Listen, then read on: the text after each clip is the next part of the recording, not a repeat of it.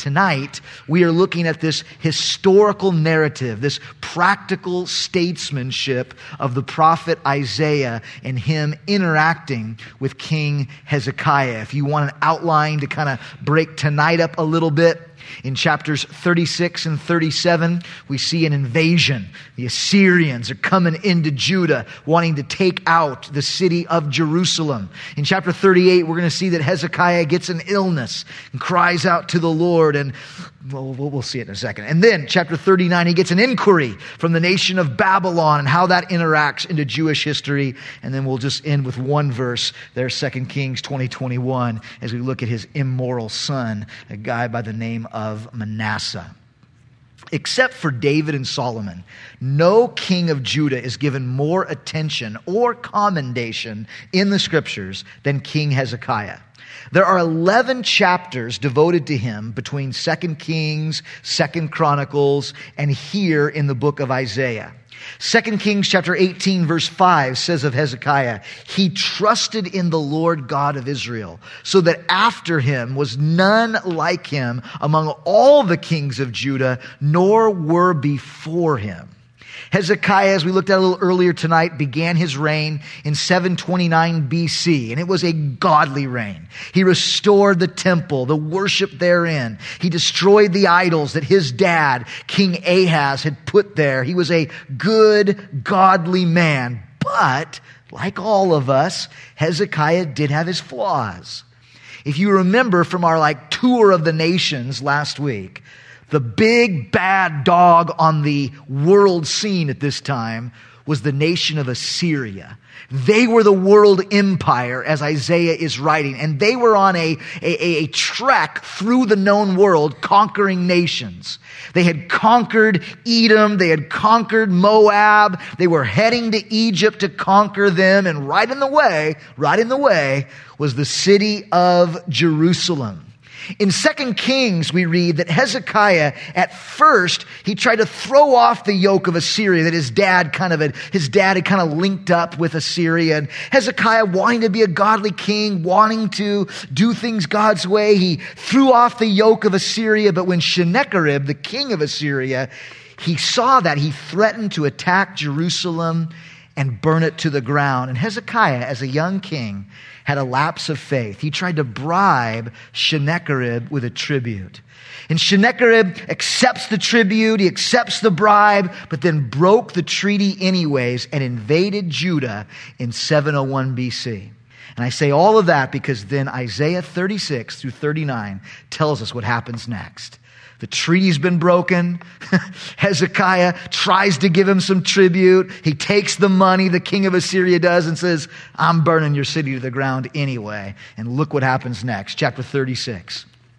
Now it came to pass in the, in the 14th year of Hezekiah that Sennacherib, king of Assyria, came against all the fortified cities of Judah and took them and then the king of Assyria sent Rabshakeh with a great army from Lachish to King Hezekiah at Jerusalem.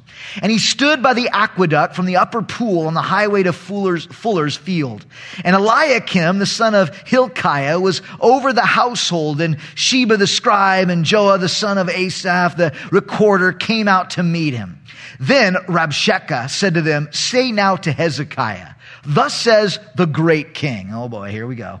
If you ever start a letter, don't start it. Thus says the great. Anyways, um, although that's coming from a guy that said the good looking speak. Anyways, but I say to you, speak of having plans and power for war, but they are mere words. Now in whom do you trust that you rebel against me? Verse six, look, you're trusting in the staff of this broken reed Egypt, on if which a man leans, it will go into his hand and pierce it. So is Pharaoh, king of Egypt, to all who trust in him. But if you say to me, we trust in the Lord our God, is it not he whose high places and whose altars Hezekiah has taken away and said to Judah and Jerusalem, you shall worship, you shall worship before this altar? Now, therefore, I urge you, give a pledge to my master, the king of Assyria, and I will give you 2,000 horses. If you're able to, on your part, to put riders on them, he's mocking them. Could you even put warriors on horses that I gave to you? Verse 9.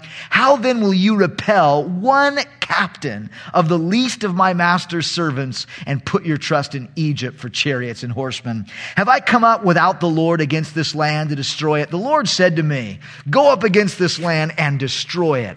Then Eliakim and Shebna and Joah said to Rabshakeh, Please speak to your servants in Aramaic, for we understand it, but do not speak to us in Hebrew. Aramaic was kind of the common language of the world of that day, kind of like English is, is today. Aramaic was the common language. And they, and they, they said, Speak to us because we understand it, but the people, the people were speaking Hebrew. Don't, don't, don't speak in Hebrew, speak in Aramaic. And then verse 12, the Rabshakeh said, Has my master sent me to your master? And to you to speak these words and not to the men who sit on the wall who will eat and drink their own waste with you? Wow. Verse 13, then the Rabshakeh stood and called out with a loud voice in Hebrew. He doesn't care. Hear the words of the great king, the king of Assyria. Thus says the king, do not let Hezekiah deceive you, for he will not be able to deliver you. Nor let Hezekiah make you trust in the Lord, saying, the Lord will surely deliver us. This city will not be given into the hand of the king of Assyria. Do not listen to Hezekiah, for thus says the king of Assyria, make peace with me by a, a present and come out to me, every one of you, eat from his own vine and every one of you his own fig and every one of you drink from the waters of his own cistern until I come and take you away to a land like your own, a land of grain and new wine, a land of bread and vineyards where you'll be slaves. He doesn't say that. But verse 18, beware lest Hezekiah persuade you saying, the Lord will deliver us. Has any, has any one of the gods of the nations delivered its land from the hand of the king of Assyria? Where are the gods of Hemath and Arpad? Where are the gods of Sepharvaim? Indeed, have they delivered Samaria from my hand? Who among all the gods of these lands have delivered their countries from my hand? That the Lord should deliver Jerusalem from my hand.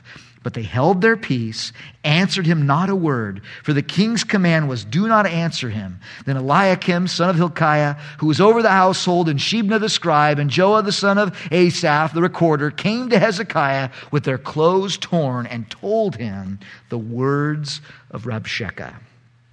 We are really going to see Hezekiah's growth as a leader in this section tonight. For the first time, as we mentioned earlier, when he faced Assyria in 2 Kings, he started by trying to appease them and compromise with the enemy, and that gains him nothing. And by the way, do you know if you compromise with the enemy, the same thing's going to happen to your life? When we try to capitulate, whether it comes to sin, oh, if I just give in one more time, how many times the enemy told you that? Just one more time, just one more drink, just one more drunken binge, just one more lustful, you know, fling, and then I will never bother you again. Can we be mature enough to know that isn't true? the flesh will never be satisfied. Oh, it has that lie. It says that's the way the truth is going to be, but sin is never satisfied. Your flesh will never be satisfied. That's why biblically, you're never told to find your best self, take care of your, you're told to crucify your flesh.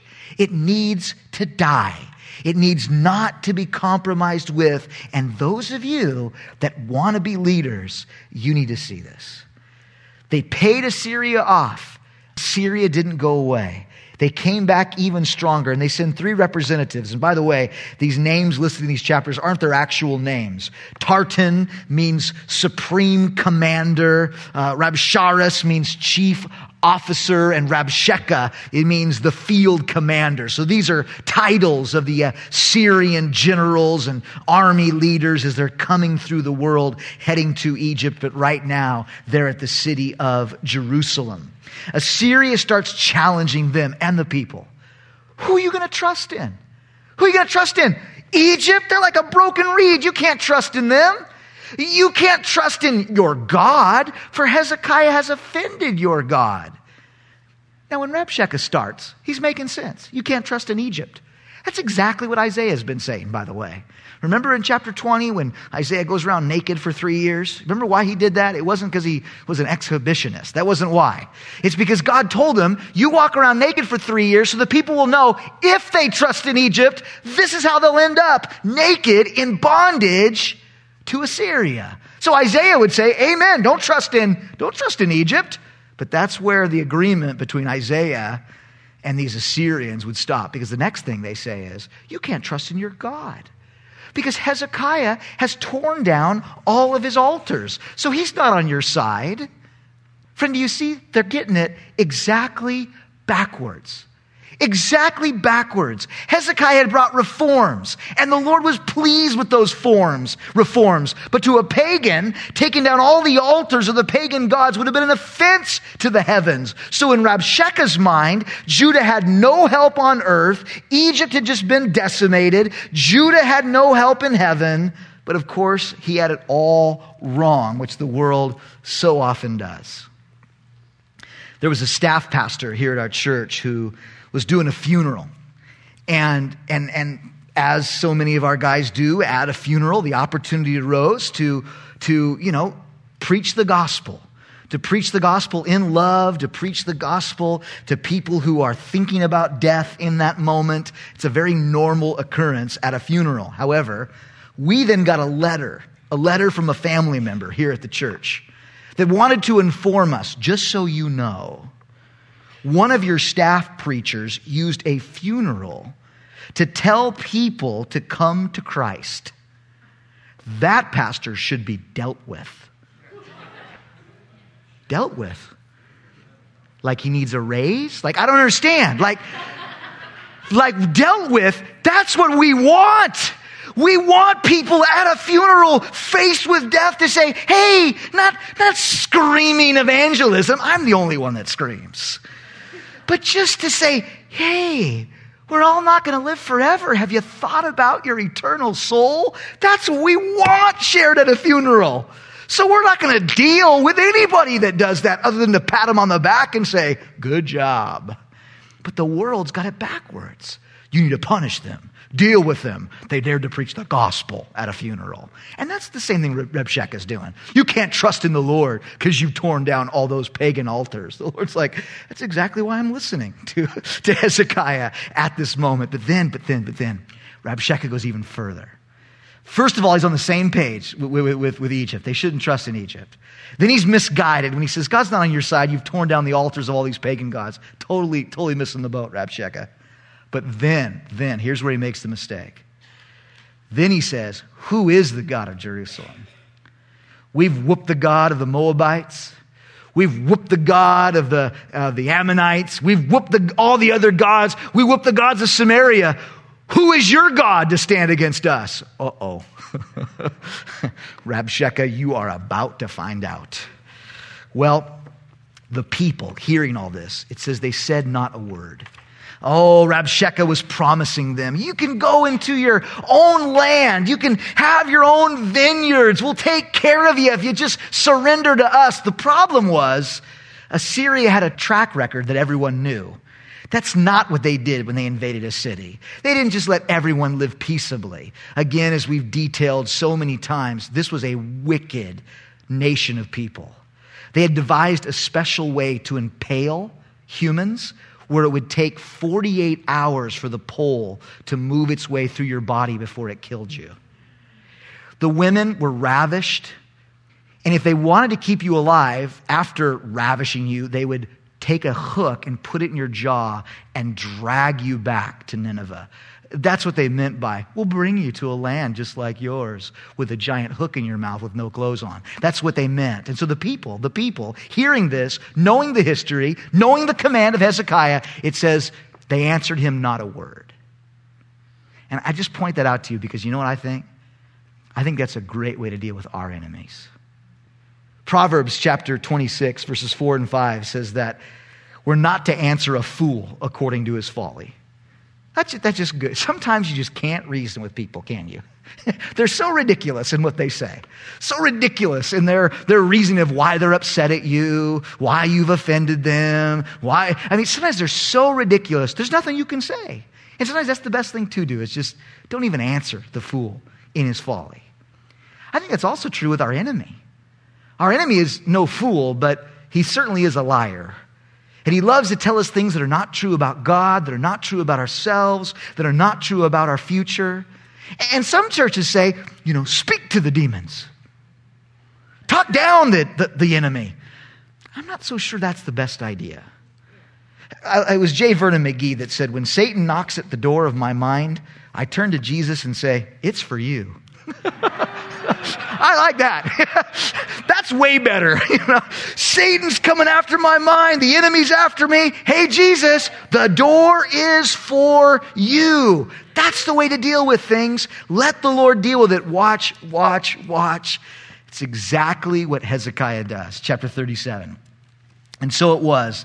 When King Hezekiah heard it, he tore his clothes, covered himself with sackcloth, went into the house of the Lord. So he's mourning, but he's not in his bedroom. He's not well with his friends. He goes to the house of the Lord. And then he sent Eliakim, who was over the household, and Shebna the scribe, and the elders of the priests, covered the sackcloth, and went to Isaiah. He said, Come on, friend. Come on, friend. And they said to him, Thus says Hezekiah, this day is a day of trouble and rebuke and blasphemy.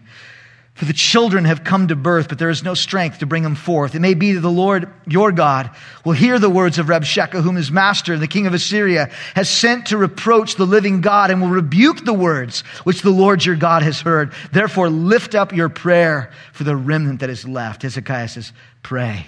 Pray for us. Let's pray together, Isaiah. And so the servants of Hezekiah came to Isaiah, and Isaiah sent to them, says, Thus you shall say to your master, Thus says the Lord, do not be afraid of the words of which you heard, for which the servants of the king of Assyria have blasphemed me. Surely I will send a spirit upon him, that he should hear a rumor and return to his own land, and I will cause him to fall by the sword in his own land. Then the Rabshakeh returned found the king of Assyria warring against Libnah. And he heard that he departed from, from Lachish. And the king heard uh, concerning uh, Tirhakah, the king of Ethiopia. He has come out to make war with you. So when he heard it, he sent messengers to Hezekiah saying, Thus you shall speak to Hezekiah, king of Judah. Do not let your God in whom you trust deceive you, saying, Jerusalem will not be given in the hand of the king of Syria. I know it looks like God's working. Don't you trust your God? Verse 11. Look, you have heard what the kings of Assyria have done done to the lands by utterly destroying them, how shall you be delivered? Have the gods of the nations delivered uh, whom my father have destroyed in Gozan and Haran and Rizpah and the people of Eden who were in Telassar? Where's the king of Hamath and the king of Arpad and the cities of the, the city of Seraphim and Hena and Ivvah? And Hezekiah received the letter from the hand of the messengers and he read it. And what did he do? Hezekiah again went up to the house of the Lord and he spread it out before the Lord. And Hezekiah prayed to the Lord, saying, O Lord God of hosts, of Israel, the one who dwells between the cherubim, you alone, you alone are wise. Of all the kingdoms of the earth, you have made heaven and earth. Incline your ear, O Lord, and hear, and open your eyes, O Lord, and see, and hear the words of Sennacherib, which he has sent to reproach the living God. Truly, Lord, the king of Assyria have laid waste all the nations and their lands. They have cast their gods into the fire, but they were not gods they were the works of men's hands of wood and stone. Therefore, they destroyed them. Now, therefore, O Lord, our God, save us from his hand, and all the kingdoms of the earth may know that you are the Lord, you alone. And then Isaiah, the son of Amos, sent to Hezekiah, saying, Thus is the Lord of Israel, because you have prayed to me against Sennacherib, king of Assyria, this is the word which the Lord spoke concerning him. The virgin, the daughter of Zion, has despised you and laughed you to scorn. The daughter of Jerusalem has shaken her head behind your back, whom you reproached and blasphemed, against whom have you raised your voice and lifted up your eyes on high against the Holy One of Israel? By your servants you have reproached the Lord and said, By the multitude of my chariots I have come up to the height of the mountains, to the limits of Lebanon. I will cut down its tall cedars, its choice cypress trees. I will enter its furthest height and its fruitful forest. I have dug and drunk water with the soles of my feet. I have dried up all the brooks of defense. Did you not hear long ago how I made it from ancient times that I formed it? Now I have brought it to pass that you should be for the crushing of fortified cities into in heaps of of, of ruin. Therefore, their inhabitants have little power, and they were dismayed and confounded. They were as grass of the field and green herbs and the grass of the housetops, the grain blighted before, the, before, the, before it's grown. But I know your dwelling place. He's been saying, I raised you up, Assyria. I raised you up to, to kind, of, kind of plow through the Middle East there and bring judgment. But verse 28, but I know your dwelling place. You're going out and you're coming in and your rage against me because your rage against me and your tumult have come to my ears. Therefore, I will, I will put my hook in your nose. Oh, you like to put hooks in people's mouth? I will put my hook in your nose and my bridle in your lips. And I will turn you back by the way that you came. And this shall be a sign to you. You shall eat this year, such as grows of itself, and the second year which springs of the same. In the third year you shall sow and reap and plant vineyards and eat the fruit of them. And the remnant that escaped from the house of Judah shall again take root downward and bear fruit upward. From out of Jerusalem shall go a remnant. And those who escape from Mount Zion, the zeal of the Lord of hosts will do this. He tells Israel, You've got a next year, and the year after that, and a year after that. What a comforting thing when 185,000 Assyrian warriors are at your front door. Verse 38 Therefore, thus says the Lord concerning the king of Assyria, he shall not come into the city, nor shoot an arrow there, nor come before it with a shield, nor build a siege mount against it. By the way he came, the same way he shall return. And he shall not come into the city, says the Lord, for I will defend this city to save it, and my own sake, and for my servant David's sake. I bet when Hezekiah said that, he just jumped for joy. Praise the Lord. Now, look at verse 36, how the Lord fulfills this promise. Because that's, that's a miracle, what God just said, by the way. Don't, don't let that escape your attention. That's a miracle. You have 185,000. How long does it take to count to 185,000? It's a long time. Each one of those trained soldiers who want to kill you or worse to you. And God says, they're not even going to shoot an arrow in here. Well, they're not going to go away, God. You don't go to a city just to go, just want to say hi. What's God going to do to fulfill his miraculous word? By the way, maybe you tonight, God's given you a word. And you look at yourself, maybe like Abraham and Sarah did.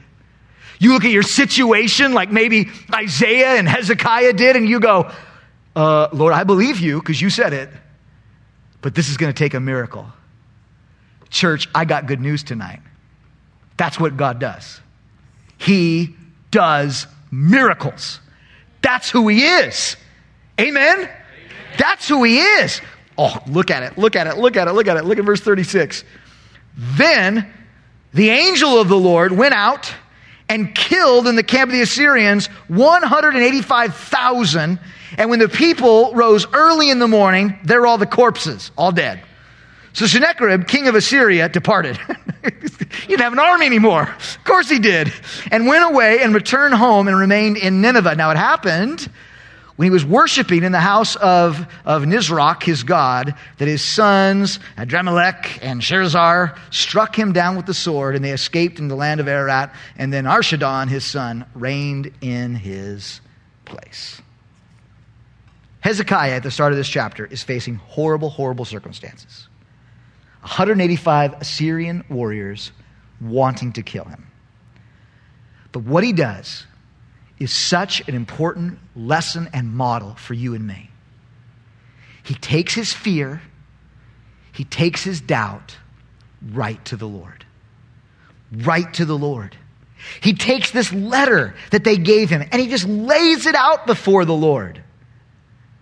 I know we were in Second Kings not too long ago, and so we kind of dealt with this story already, but this, this just bears repeating because I think this is a lesson at least I need to hear over and over again. There's an interesting prophecy in Luke chapter 21, verse 26, that says, In the last days, men's heart will fail because of fear. Literally, the word says anxiety, tensions. And isn't that a true statement of our world today? People are keeling over right and left. And one of the major causes is what? Stress, worry, anxiety. But you know what? The Bible says something totally different, doesn't it?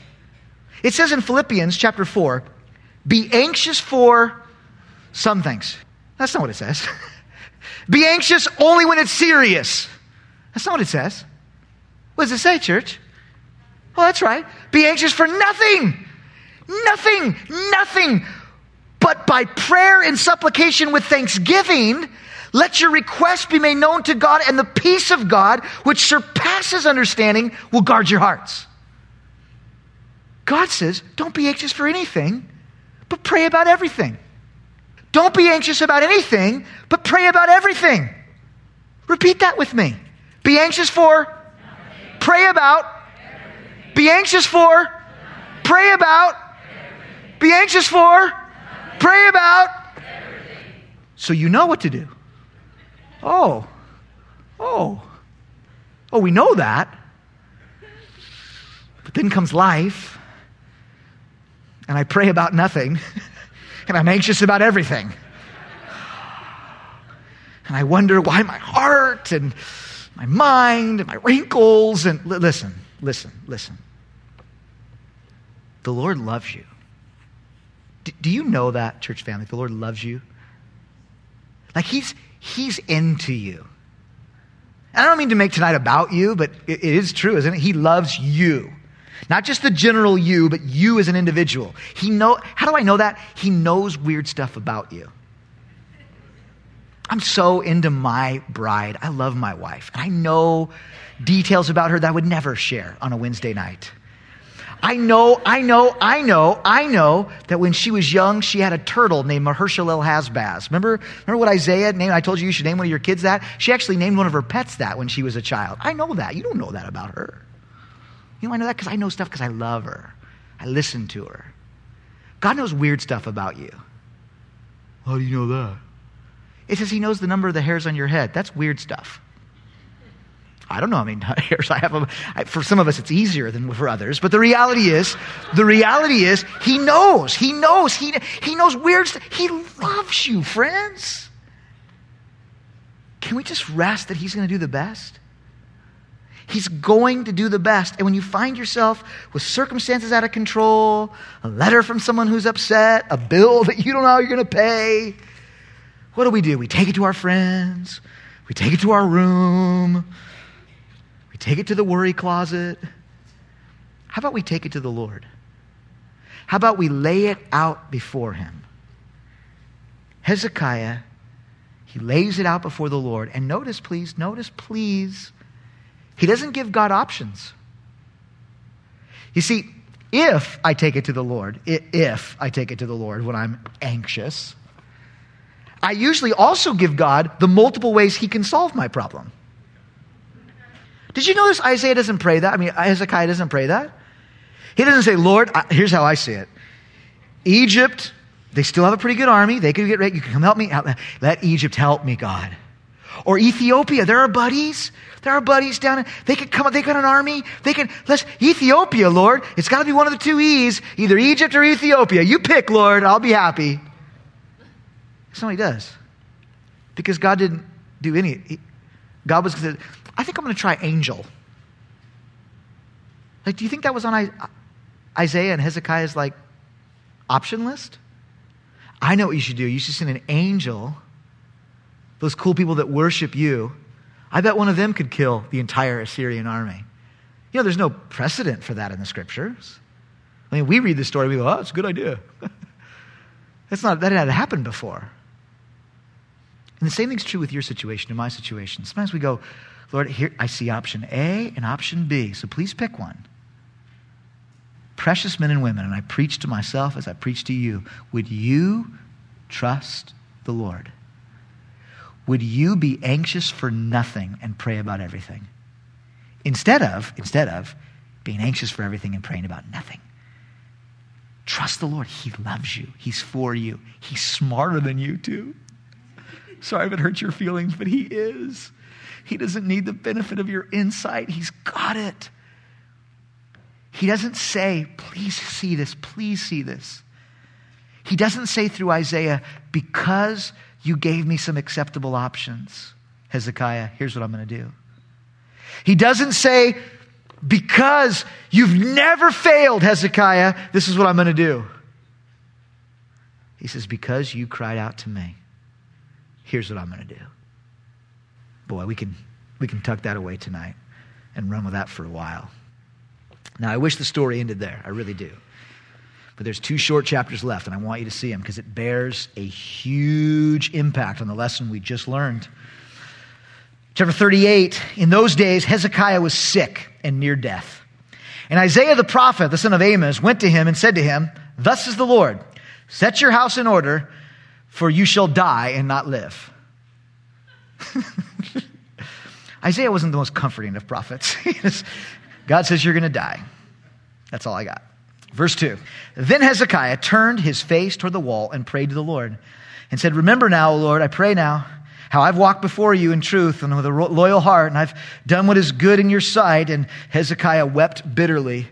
And the word of the Lord came to Isaiah, saying, Go and tell Hezekiah, Thus says the Lord, the God of David, your father, I've heard your prayer, I've seen your tears, and surely I will add your days 15 years. I will deliver you the city from the land, from the hand of the king of Assyria, and I will defend the city. And thus is a sign for you from the Lord that the Lord will do this thing as he has spoken. Behold, I will bring a shadow of the sundial, which has gone down on the, on the sun, on the sundial of Ahaz, 10 degrees backwards. So the sun returned 10 degrees on the dial by which it had gone down. This is the writing of Hezekiah, the king of Judah, when he had been sick and had recovered from his sickness. I said, In the prime of my life, I shall go to the gates of Sheol. I'm deprived for the remainder of my years. I said, I shall not see Yah, the Lord, in the land of the living. I shall observe man no more among the inhabitants of the world. My lifespan is gone, taken from me like a shepherd's tent. I have cut off my life like a weaver. He cuts it off from the loom. From the day until night, you make an end of me. I have considered until morning like a lion. And so he breaks all my bones. From day until night, you make an end of me like a crane or a swallow. So I chattered. I mourned like a dove. My eyes fail from looking upward. O Lord, I am oppressed. Undertake for me. What shall I say? He has both spoken to me and he has himself done it. I shall walk carefully all of my years in the bitterness of my soul. Lord, all the things uh, of men shall live and all the things of the life of my spirit. So you shall restore me and make me live. Indeed, it was for my own peace that I had great bitterness, but you have lovingly delivered my soul from the pit of corruption. You have cast all my sins behind your back. For Sheol cannot thank you. Death cannot praise you. Those who go down to the pit cannot hope for truth. The living and the living man shall praise you. As I do this day, O Father, will be known to your, your, your truth to your children. The Lord was ready to save me. Therefore, he will sing my songs with strings instruments all the days of our life in the house of the Lord. Now, Isaiah said, Let them take a lump of figs and apply it as a poultice on his boil, and he shall recover. And Isaiah said, What is the sign that I shall go up to the house of the Lord? And that hence is the sundial. I really wish the story ended with chapter 37, but it does not. Hezekiah gets sick, and Isaiah the prophet comes and tells him, Get your house in order, for you're going to die. Now, this teaches me a couple of things. First of all, it teaches me that good, godly people get sick. Sometimes you hear in the body of Christ that sickness is somehow related to lack of faith or rebellion. I will never forget when my precious wife had broken her foot and I was having a myriad of health issues that someone came up to me after the service and said, I need to know what you've done to upset God. You need to repent. And they weren't kidding. Like people said that in jest. This person was serious. What have you done to upset God? He's obviously judging you. His judgment. You want to see his judgment. I'll lay you out before the Lord. Lay, what are you? You can make for my. Are you kidding me? But what, listen, I, pray for me. I still have flesh. I do. It's still there. I want it to go, but it's still right there right there. And someone says that and it just comes out. Sorry. But this passage shows that even someone like Hezekiah, a man who loved God, a man who lived his life to honor God, this man got sick. In church, we live in a fallen world with sin and sickness. It's a mistake to blame God or the godly for this. God didn't want there to be death and sickness. God didn't want there to be sin and sickness. In fact, He clearly told Adam and Eve what to avoid in all of that. It was man who rebelled, it was man who did this thing and brought on sin and death and sickness into the world. The other thing I notice is the fact that Isaiah tells Hezekiah to get his house in order because you're going to die. Now, again, it's horrible bedside manner, but it is good advice.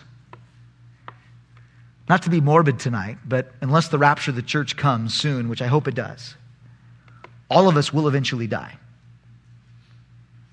Is your house in order? And I know we normally apply that financially, and that's good. That, that, we should think about that. You know, again, not all of us are in the same place, but are you driving your family into debt that when, when you die, they're never going to be able to pull out of? You need to pray that through. That's not, that's not helping your family. Do you have the ability to get some life insurance? Again, I sound like a commercial tonight, but there is some practical things to consider. But even more than financially, is your house in order spiritually? Do your kids know the Lord? If they don't and they're out of the house, have you left them a testimony of what God has done in your life? Because they're going to go through your stuff. And how great for some it would be just to hear or see a letter written to them, written with tears in your eyes about your hope and prayer for them. I hope you have set your house in order. God tells Isaiah or tells Hezekiah to do this, and Hezekiah just begins to weep, like any of us would. Even the most godly of us, if we were told you're going to die tomorrow, there's something that goes, ah, I want to live. There's nothing, there's nothing sinful about that. But he does weep. In fact, he says, he says there in verse 14, he began to squawk like a bird. I mean, we're not talking about, well, Lord, it's been a good run. That, that's not what he's doing. He's literally like, that's what he's doing. He's squawking like a bird before the Lord. And God, God listens. Again, not because he was godly, not because, because he prays. And God gives him 15 more years. And the sign that he gives him is he moves the sundial back 10 degrees. Now, when I read this passage, I'm so glad I'm not an astrophysicist. Because people with that degree, they look at it and go, oh, why, why could God, how could God, God would have to stop the rotation of the earth and actually spin it back, and the oceans would all slosh out, and we'd all fly off the planet. And ah! I just don't think that way when I read the Bible. If you do, praise the Lord. I'm glad you're smart. But, but I, just to challenge you a little bit, the speed of light is 186,000 miles per second. And that was thought, of course, to be constant but now that we've discovered dark matter and black holes, we, we realize there's gravitational forces that can actually slow the speed of light and actually divert it. So, just a little if, if black holes can move light, do you think the God of the universe has any problem just, just pushing light back 10 degrees without having to stop the earth? I, I mean, that'd be easier than destroying everything, wouldn't it? Just, instead of everything crashing into the ocean, wouldn't it be better just to move light a little bit? Well, that's not physically possible. Genesis 1 1. In the beginning, God created the heavens and the earth. If you can get past that, everything else is easy. Everything else is easy. I'm not saying there's clear answers for everything. I'm not saying thinking people can't help and give good alternative suggestions. But sometimes we go, oh, I know that black holes can bend light, but God can't. Really? Really? He's God. He can do he can do whatever. He can figure out a way to stop the earth without the ocean sloshing out. He did stack them up on top of each other, didn't he? Have people walk through them? He can probably, he's God. He's God. He's God. So he tells Hezekiah, you get 15 more years. And that sounds like praise the Lord. But look at chapter 39 and we'll be done. Look at chapter 39. Oh, praise the Lord, I get 15 more years. Well, look what happens in that 15 years. At that time, Merodach Baladan, son of Baladan, king of Babylon, sent letters and a present to Hezekiah, for he heard that he had been sick and recovered. And Hezekiah was pleased with them, and he showed them the house of his treasures the silver, the gold, the spices, the precious ointment of all his armory that was found among his treasures. There was nothing in his house or in all of his dominion that Hezekiah did not show them. And then Isaiah the prophet went to King Hezekiah and said to him, What did these men say, and from where did they come to you? And Hezekiah said, They came from a far country, from Babylon. Oh, like country I've been prophesying against a little while earlier in your future? Anyways, verse 4 And he said, What have they seen in your house? So Hezekiah answered, They've seen all that is in my house. There's nothing of my treasures I have not shown them. Isaiah said to Hezekiah, Hear the word of the Lord. Behold, the days are coming in which your house and your fathers have accumulated until this day shall be carried to Babylon. Nothing shall be left, says the Lord. And they shall take away some of your sons who will descend from you, whom you will beget, and they will be eunuchs in the palace of the king of Babylon. So Hezekiah said to Isaiah, The word of the Lord, which you have spoken, is good, he says. Good. For he said, At least there will be peace and truth in my days. Kind of a weird ending to Hezekiah's story. Really quickly, please, please trek with me for just a second. This representative from Babylon, which again isn't a world power yet, but they will be within 100 years, they send a representative by the name of Merodach Baladan, which, by the way, means I am a rebel and there is no God. Little tip tonight, absolutely free. If you meet somebody and their name is I am a rebel and there is no God, just walk the other way. Don't, don't show him the combination to your safe. don't loan him any money. I am a rebel and there is no God. Should not be a friend of yours. But Hezekiah, oh, cool name. Invites him in. Glad you're worried about me being sick. Shows them all the treasures of the Lord. And what happens is was prophesied by Isaiah is not hard to see. This Merodach goes back to Babylon, says to his men, I went to Jerusalem. They are loaded with treasure. The days of Solomon, when they were the biggest nation around, a lot of wealth is still sitting there in their temple. And over the years, the rumors continue until King Nebuchadnezzar decides to do something about it, to invade Judah and take the spoil to Babylon. But this happened, please notice, after Isaiah prayed, Heal me, and God gave him 15 more years. But that's not all that happened. In 2 Kings chapter 20 verse 21, we also read that in that 15 years Hezekiah gave birth to a little terrorist by the name of Manasseh. And he literally was. You read his story, he is by far the wickedest king Judah ever had. The things that he did until the very end, just horrific. Just horrific. Again, born in the 15 years God gave Hezekiah. So, so again, this isn't a totally accepted thing. Some people say, what about the sovereignty of God? what, about, what about the fact that he had to have a son and through his son came all these people? I, I, I see that. I get all of that. I mean, God could have still kept his promises through Hezekiah's brother. He was just as much a son of David as Hezekiah was. He didn't have to have King Manasseh to continue on God's promises. There still would have been a Jesus promise.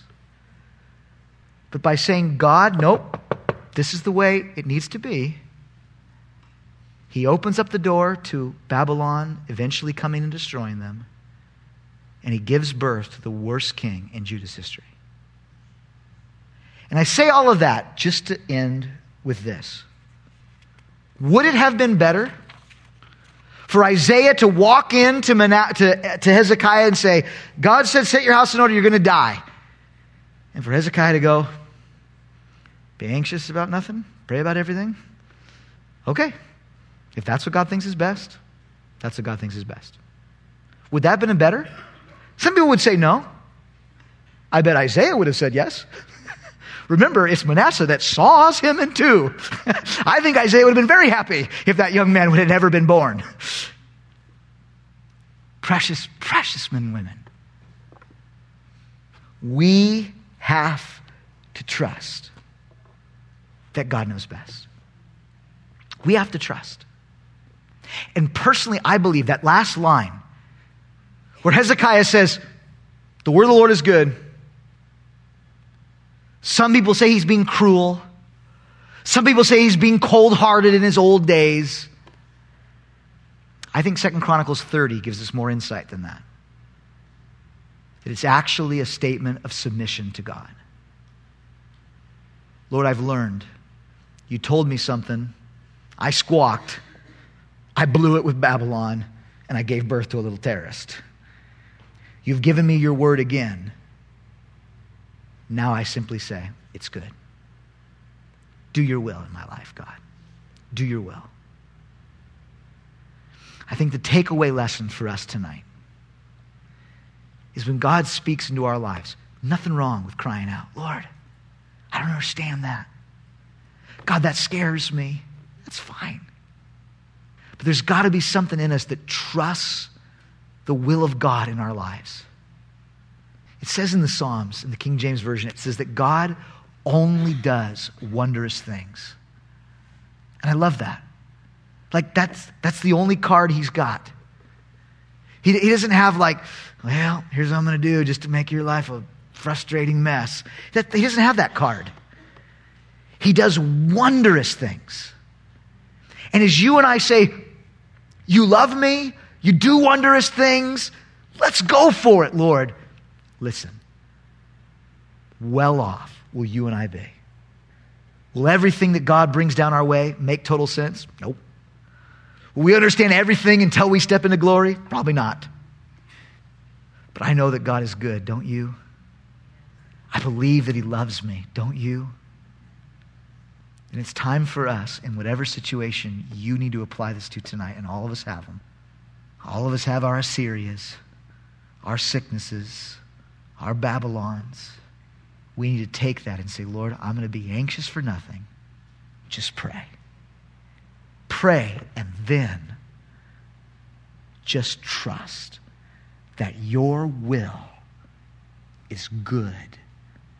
Not just in a general sense, but your will is good for me. For me. I think that would bring him such pleasure tonight. See a room full of people that, and I don't mean any, any, any slight against Hezekiah, because I've never had God tell me you're going to die. I probably would squawk like a bird too. But I think there would be great pleasure in the heart of God tonight if there wasn't a room full of squawking birds, but a room full of submitted saints. And say, Lord, do your will. Do your will. Because I know you're good. I trust you're good. That takes way more faith than demanding healing. That takes way more faith than demanding a change of circumstance. What faith to say, God, I rest upon your goodness. Father, enough said tonight. I, I, pray as we just meditate and think on this story tonight and apply it, because all of us can, to our own lives, that, Lord, there would be a realization that as you speak to us, we, we can just pray about everything and truly be anxious for nothing, not just some things and major things, but for nothing. That we can rest and trust in the fact that you are good and you love us. And I do pray, I do pray tonight that this room wouldn't be full of squawking birds, it would be full of submitted saints saying, Do your will because your will is good. Just have a sense, Lord, that that for some reason, is what you're looking for in our hearts tonight. I know it applies to all of us in general ways, but I just know there's a few here tonight who, God, your heart for them is that is what would please me. And I pray that's what you'd find. Be pleased as you look down at the attitudes of our heart tonight, we pray. In Jesus' name, amen. Amen. Let's stand together, church. We're going to close with a song tonight, and as we do, uh, there's communion elements up front. If you if you came in late and didn't get to take communion, now's still a great time just to reflect on the goodness of the Lord. May God just richly bless you today as you walk with Him. But before we walk out that door, let's take one song tonight. And let's just pray this in and think this through. And for your situation, Let's come to that point. Lord, I know you're good, and I know that you love me. Let's worship our King.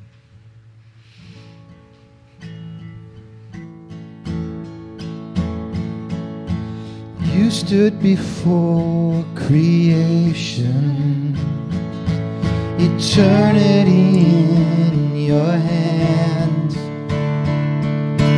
You spoke the earth into motion, my soul now to stand. You stood before my failure. You stood before my failure and carried the cross for my shame. My sin weighed upon your shoulders, my soul now to stand. So, what can I say? What can I do? But offer this heart, oh God,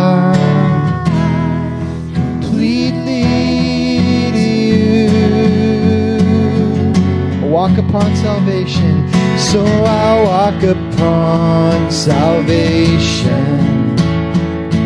Your spirit alive in me my life to declare your promise, my soul now to stand. What can I say? So, what can I say? What can I do? But offer this heart, oh God, completely to you.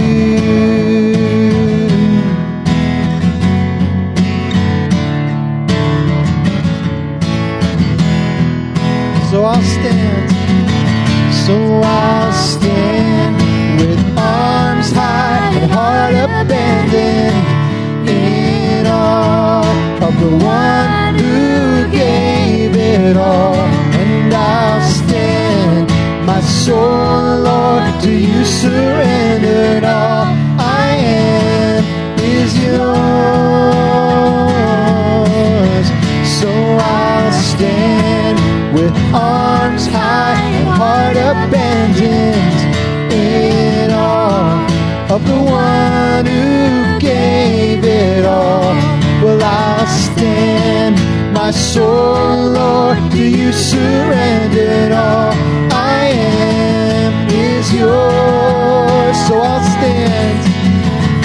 So I'll stand with arms high and heart abandoned in awe of the one who gave it all. Stand, my soul, Lord, to you surrendered. All I am is yours. I'll stand, so I'll stand with arms high and heart abandoned in awe of the one who gave it all. And I'll stand, my soul, Lord. All I am is yours. All I am, all I am is yours. All I am, all I am is yours.